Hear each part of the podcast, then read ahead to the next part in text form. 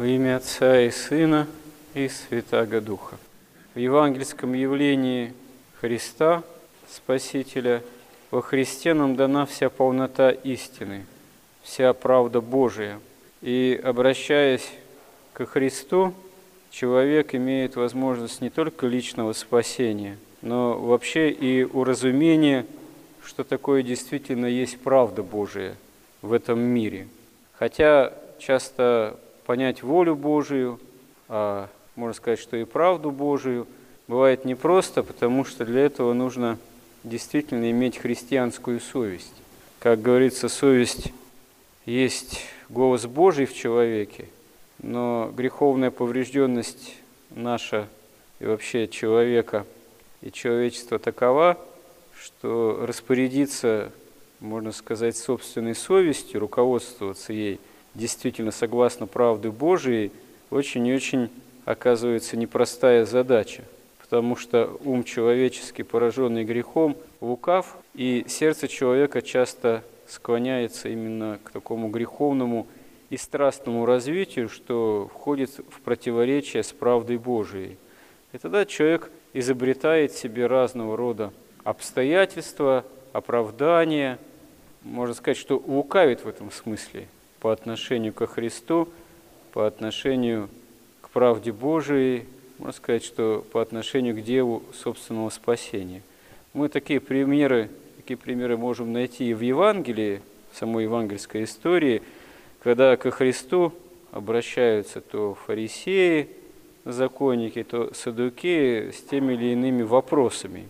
И вопросы их, они оказываются лукавыми по сути. Они на самом деле не хотят знать истины, правды Божией. Они хотят оправдать, как правило, свое собственное такое лукавое понимание, отношение и к закону Моисееву, которого они считают себя хранителями этого закона, и по отношению ко Христу, как истинному Мессии и Спасителю, но к тому, кто не вписывается именно в их гордостное, уже праведное и лукавое поведение – так фарисеи, например, однажды вопрошают у Христа, а позволительно ли разводиться с женой?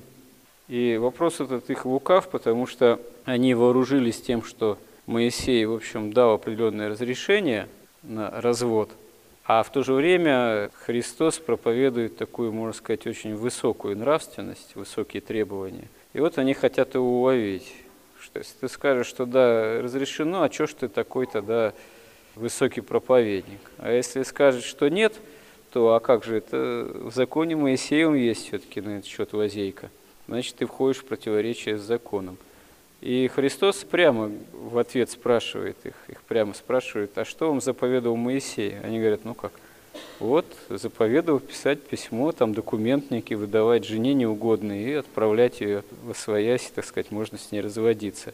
И Господь им прямо говорит, это вам Моисей заповедовал по вашему жестокосердию, жестосердию вашему, потому что древний человек еще до Христа, еще в ветхозаветных условиях, окруженный другими народами, которые погрязли в идолопоклонстве, во всяком нечестии, нечистоте, разврате, он не мог нести такой, можно сказать, часто строгой единичности, строгого единства такого брака. И находил много поводов, чтобы это дело порушить. Вот. И Моисей был вынужден идти навстречу грубым таким нравам, вот, еще ветхозаветным. А здесь же Христос далее указывает, что на самом деле изначально Бог сотворил человека как мужчину и женщину, и мужа и жену, и что оставит человек родителей своих и прилепится к жене своей, и будут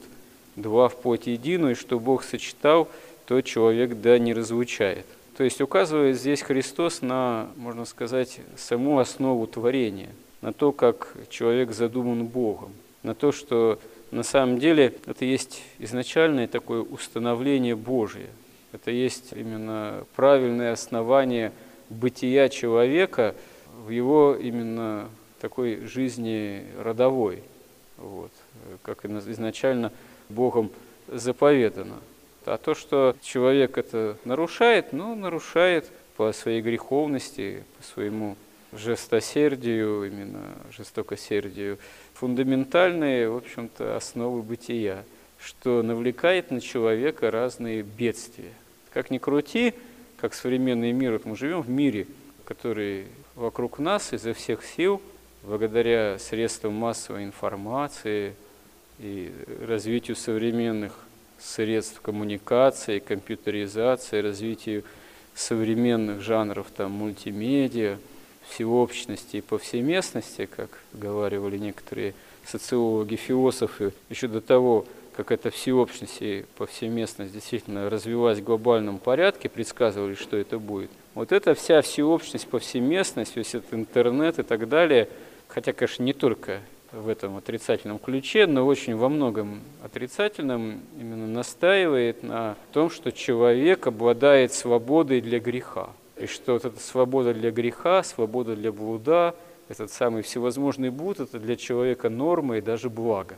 На этом современный мир настаивает, и это становится в жизни современного человека уже стало таким общим местом. Иногда даже люди, когда впервые приходят на исповедь, в том числе и молодые, в особенности уже сердце влечет, вот какие-то проблески веры есть, а когда они слышат о том, что ну, там, жить вот так вот свободно, вне брака, вот, друг с другом, это все-таки грех, иногда очень удивляются, что такие высокие требования церковь предъявляет. А ведь на самом деле действительно нравственное понимание основ жизнедеятельности в церкви, оно за две тысячи лет не меняется, не изменилось. Хотя бывали разные обстоятельства. Там, в Византийской империи был один свод законов, в Российской империи потом был свой свод законов. После 17 года мы понимаем, что по-другому стало законодательство вот, существовать. И церковь, она тем или иным образом примиряется к этому, вплоть до современной такой социальной концепции Русской Православной Церкви. Но суть не меняется. Блуд, грех – есть э, то, что разрушает человеческую личность. Блуд в собственном смысле разрушителен для личности как таковой. И здесь христианскую нравственность никак нельзя с грехом примирить. Как бы современное общество, современный человек этого не жаждал и в этом смысле на церковь не ополчался. Потому что свобода для греха есть свобода для погибели духовной. Конечно, человек может всегда покаяться – может начать выбираться из бездны падения. И Господь это всегда приветствует, всегда выходит навстречу. Есть духовные состояния, даже еще, может, более тяжелые, как скрытая гордость, гордыня, такая уже праведность в понимании своего места пред Богом и другими людьми и спасения, которые иногда еще и хуже, да, бывает, потому что не зря Господь говорит, что блудницы, мытари блудницы предваряют вас в Царстве Небесном, говорит фарисеям. Ну, естественно, там, мытари блудницы покаявшиеся, потому что, да, осознавая бездну собственного падения, наконец, легче покаяться, чем покаяться, пребывая в самообольщении собственной гордыней. Но при всем при том, все-таки все такие бездны греховного опыта, они потом очень большую проблему тоже составляют человеку для нормального устроения духовной жизни. Бывали великие святые, которые и из этой бездны выбирались, вот, становились преподобными. Но большинство преподобных, святителей, таких прославившихся действительно как образец духовной жизни, они чаще всего бывали из благочестивых семей. У них в этом смысле основание, фундамент духовной жизни был изначально более прочным. Потому что, имея такие тяжкие, сложные, греховные опыты, потом очень много надо с Божьей помощью уже преодолевать. Слишком много шрамов на душе остается от всего этого, которые потом будут болеть и тревожить. Поэтому, когда еще и ученики вопрошают следом за фарисеями, удивленные тоже тем, что Господь такие высокие требования предъявляет, он говорит, да, тот, кто со своей женой разводится, отпускает ее, там, на другой женится, прелюбодействует по сути своей. И это есть истинная оценка евангельская того или иного неразумного, блудного, прелюбодейного поведения. Нечего здесь пытаться оправдывать. То есть на самом деле человек призван к устроению жизни потому, как Господь о нем задумал, о нас задумал.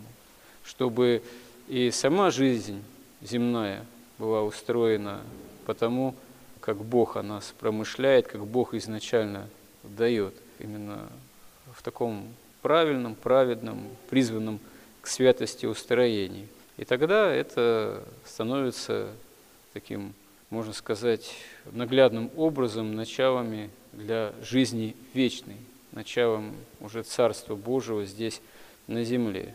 Ну, если человек этого чуждается, шанс покаяться есть всегда, но это уже такой, выражаясь современным языком, будет более экстремальный, что ли, опыт. И даже если мы возьмем, ну, например, великую русскую литературу XIX века, перечитать в очередной раз Толстого, Достоевского, даже Чехова. Казалось бы, тот же Чехов, он как бы более так изображает, что ли, ровный образ жизнедеятельности по сравнению с Достоевским, вот, даже у которого там такие мучительные вопросы порой звучат в устах его персонажей. Но, тем не менее, это все описание страстей, которые владеют людьми, и которые, если и стараются прорваться к правде Божией, а то и как у того же Чехова, ну, к примеру, многие герои, они в каком-то уже тупике находятся нравственном, духовном и житейском, потому что уже все вокруг закостенело, именно в формальном христианстве, одновременно с формальным таким исповеданием вроде христианских ценностей, совершеннейшей такой, можно сказать, укорененности в страстях и грехах. Отсюда и почитаешь нашу великую русскую литературу, и если задуматься, можно лишний раз только ужаснуться, в каком тупике действительно оказалось русское общество уже в XIX веке, предреволюционными последующими событиями, именно из-за того, что начал предпочитать прежде всего страстный и греховный образ развития, тогда как церковь и православие стали такой формальной ширмой некой. Вот почему потом, собственно говоря, революция, это вся последующая катастрофа, такая социальная, в России происходит. Одна из причин именно была это предпочтение страстей и грехов настоящей такой христианской жизни, которая уже стала пренебрегаема и, можно сказать, наскучила. И вот если человеку становятся неприятны заповеди Божии, можно сказать, сам Бог наскучивает своими заповедями, тогда, как говорится, это бедствие в конечном счете для человека, потому что устремленность к такую свободу для греха, это есть устремленность именно в катастрофу, так сказать, в погибель.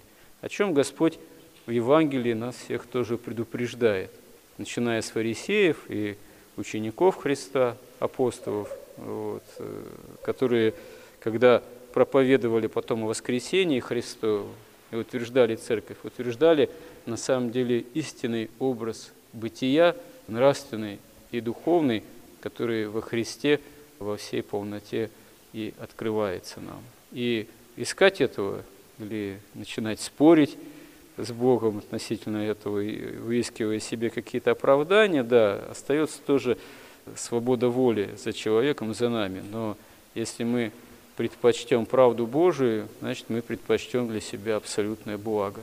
Помоги нам в этом, Господи. Аминь.